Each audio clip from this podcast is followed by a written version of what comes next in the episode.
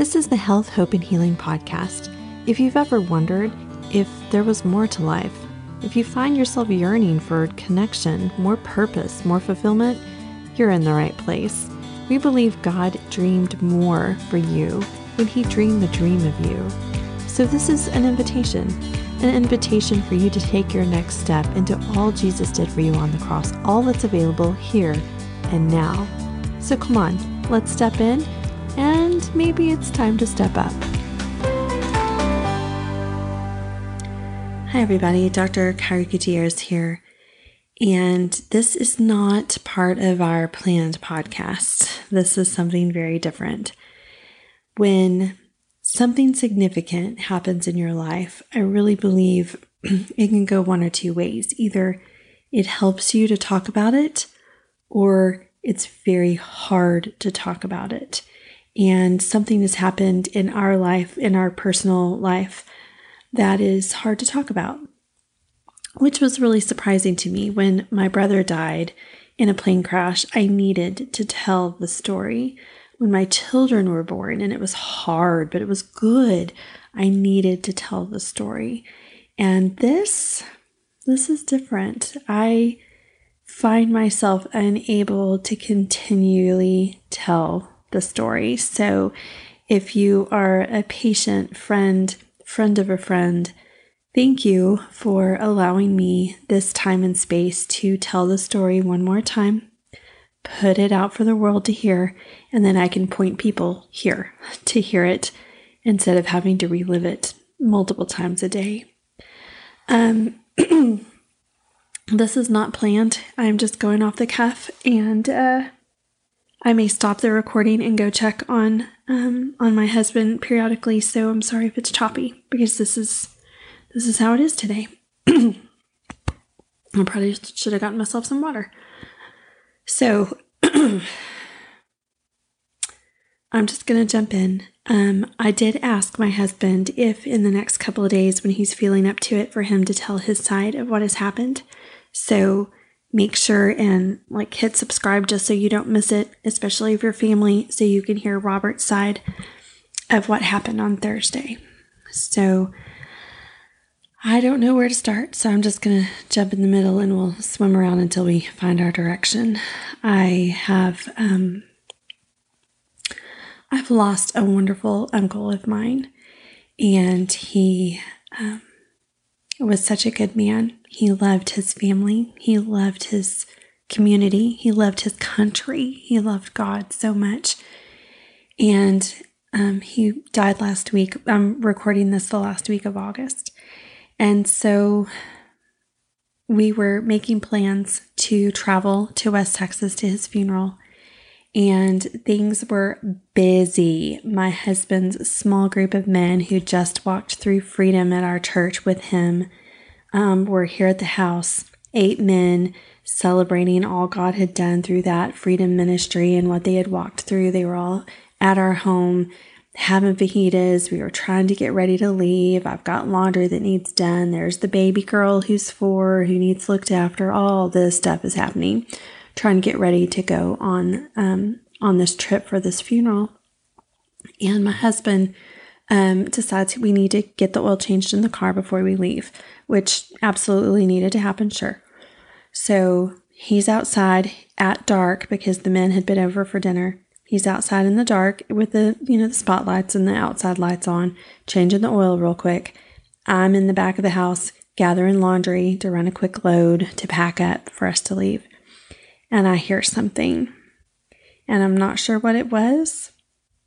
And I have no doubt that it was absolutely God, angels, Holy Spirit, however you want to fill that in, prompting me to go investigate because it wasn't loud. But I heard something weird. And I opened the door and he's hollering for me. And he is pinned under the car. And I instantly lose all sanity and I start hollering for help. And I'll start asking, What can I do? What can I do? What can I do? And he's like, Call, call 911. And so I run in the house and I find his phone and I can't work the code and it won't take my fingerprint and it won't work. I'm like, I just, I can't deal with that. So I go and find my phone and I'm running back outside and my fingers won't work. I keep dialing 941. it was so ridiculous. I just, I didn't even know your fine motor skills are the first to go. And man, did they go. And I am hollering, um, I'm hollering for help. And our neighbor hears me and he comes running and he puts the jack that had catapulted out from under the car. The jack had failed. It was like a 410 hydraulic floor jack. Um, it had, I think, the piece on top that connects to the cart, something like that, had broken and um, like ripped off part of the bumper when it came off or the side of the door. Anyway, technicalities, I don't know. Um, he shoved it back under the car He's lifting it up off of Robert. I'm on the phone with 911 and I forgot I even called because I'm talking to the neighbor about what happened. And my husband was on one of those little trolley things where, you know, you lay down and scoot your way on rollers under the car. Thank goodness because it was like 106, 107 that day. So the ground was really hot. Um, but he was able, when our neighbor lifted him at, at the car up, able to scoot himself out from under the car.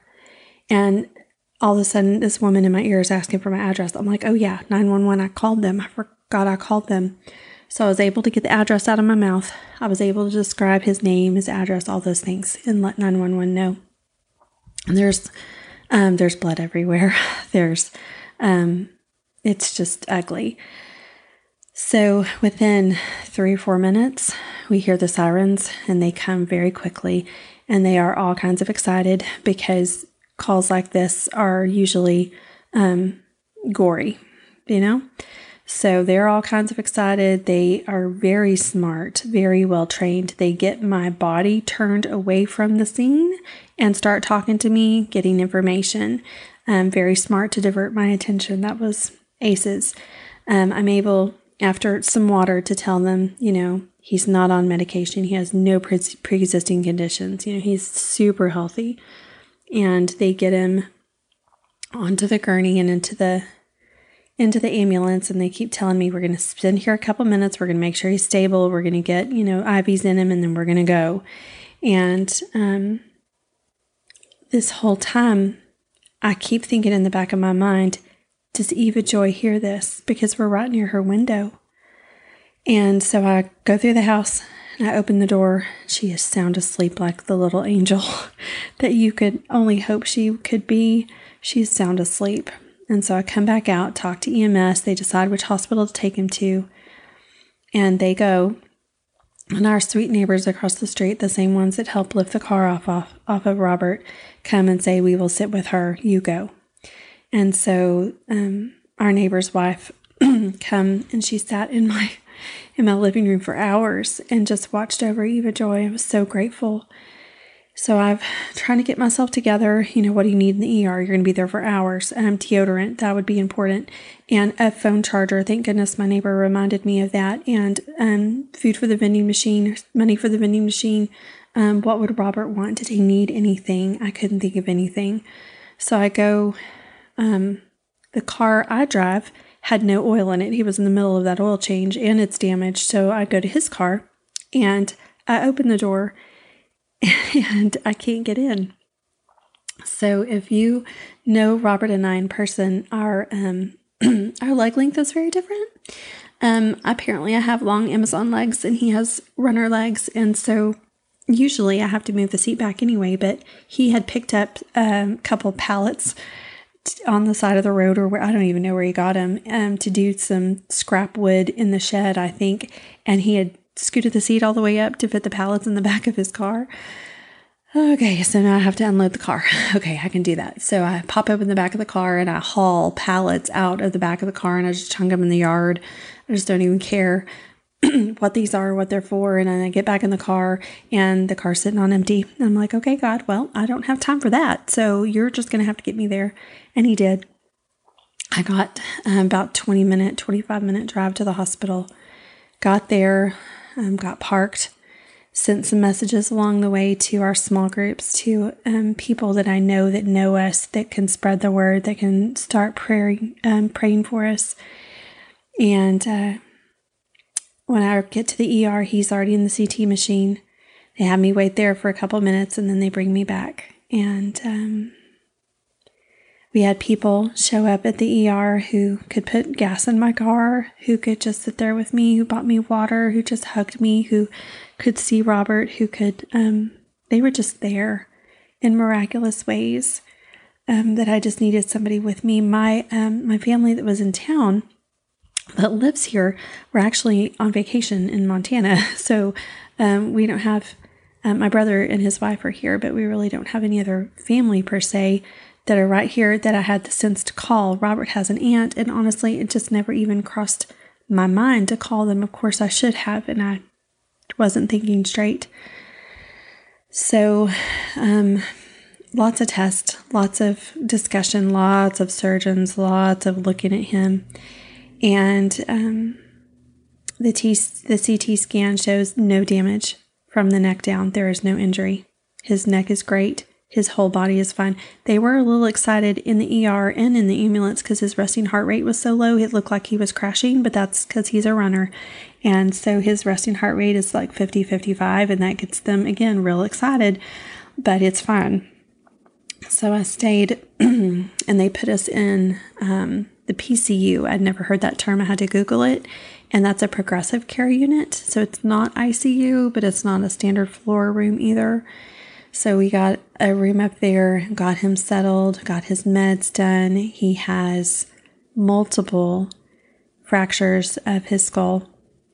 Um, some of them that can affect heart rate, gut motility, breathing, hearing, eyesight. I mean, all the big hitters. And when I say multiple, they use the word lots, and that's um, that's a scary word. So we get him up on the floor, get him settled. It's about three o'clock in the morning, and I leave and come back to the house because, you know, the baby girl is home alone with the neighbor. So um, I'm so grateful that our neighbors were here. I go ahead and send um, Kelly home and try to get a little bit of sleep. And um, about 5.30 in the morning, I start getting phone calls of updates. How is he? How are you? What do you need? So not much sleep at all. Eva gets up in the morning. I start her morning routine and she wants to know, first of all, where is daddy? Who is that woman who was in the house? Because she had woken up in the middle of the night and needed some water. Um, she wanted to know who that was and she had forgotten. She's met her before, but she didn't remember. Um, and no, you're not going to um, to West Texas. You're going to school. And she was a little confused about why can't you make up your mind, Mama? and she very much wanted to know where her daddy was. So I get her off to school and I leave the, you know, car seats there because I don't know what today looks like. And I go off to the hospital and it's a full day. They, um, I don't even know. There was a lot of activity. And what the final decision, that was Friday, is that his swelling was so bad that there can't be a decision about surgery, that there's nothing life threatening that needed done right there. So they actually discharged us. Friday afternoon late, and um, that was a little bit of a process because we got discharged, and then Robert probably, you know, threw up all over the elevator, and we had to go back to the room, and that was just awful. Um, and anyway, the PT came, the everybody came, lots of people, lots of people, lots of people.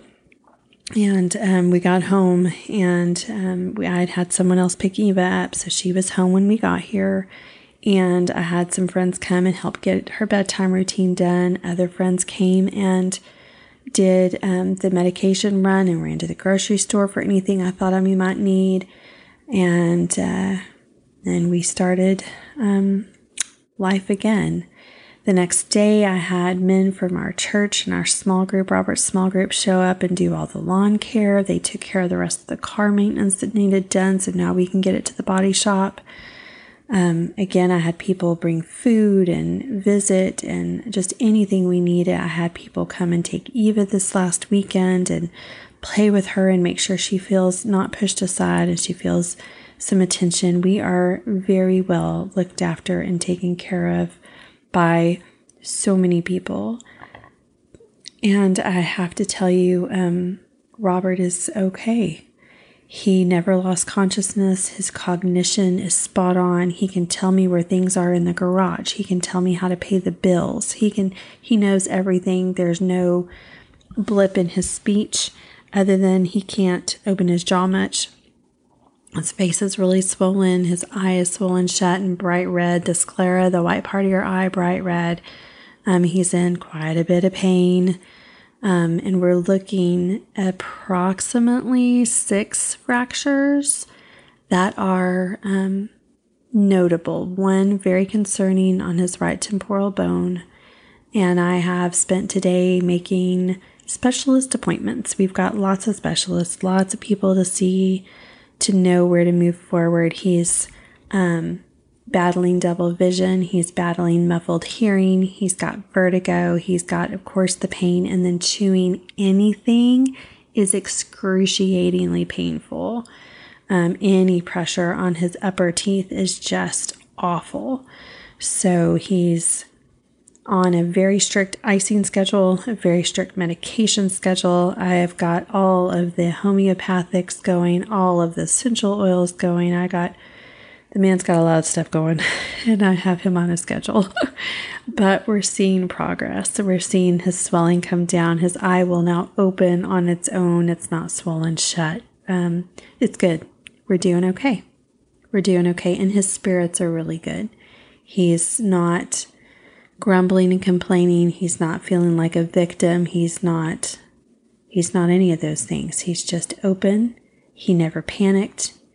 Um, and I'm really interested to hear his side of all of how it happened. I really hope you'll come and listen again when I talk to him and talk him through the process because I'd love to get on the other side of everything I was feeling, everything that I was going through, watching and trying so hard. Oh, I've been trying so hard to do it perfect, and you can't. And I'm trying to take care of multiple people and probably living on way too much caffeine and chocolate. um, and I have a lot to say about that. You know, this whole um, podcast is about health and hope and healing, and aren't we in the middle of that? So I have things to say, advice to give if you've ever been in something like this or not ahead of time, what you need to have some things in place. Um, so I hope you'll join us again. I will um, not promise when we're going to get Robert's side of this. So um, check back here onto this podcast site and I will um, post it as soon as it's available. But we have a give in kind site posted. It's not GoFundMe or something like that. Um, I think there are better sites than that. Um, but our church, our church group set up a give in kind for us, and so we've got meals provided, and we've got um, we're we're doing okay. we're doing all right, and the power of a spiritual family is very strong. So, um, if I could give one message for you, it would be um, that you need to live in community. It is so vital when everything hits the fan. And I'm so grateful to our neighbors. I'm so grateful to multiple of our neighbors, not just the ones who were there in that moment. We've had so many come later. I'm so grateful to um, my little girl's school and the teachers and the admin there who are so kind and they're giving lots of extra hugs. So grateful to my small group and Robert's small group and our church that reached out. Just um, that's where we are. We're in a very grateful place. Things could have been exponentially worse. Not that they're good, but um, we've got grace for this, and we have um, we have people in place. And it was just ironic. Not ironic. It's so like God. His timing is perfect, but never early. On Thursday, when this happened, that day, I, that morning, I had had a chiropractor shadowing me talking about moving forward with her in an in a second location for our office and I was able to call her and say, "You know what? The timeline has changed and I need you Monday." And she rolled with it and she is an amazing doctor and I feel 100% secure handing over my schedule to her and letting her handle it for me. What a blessing that is. So I don't have to worry about my work and my patients. They are being taken care of. God is so good like that. Um, so I don't know how to end this. So I'm just going to sign off. And as soon as Robert feels up to talking, I'll get him on here. Thank you for listening. We speak health, hope, and healing over you. For more information, visit our website at integratedcnw.com.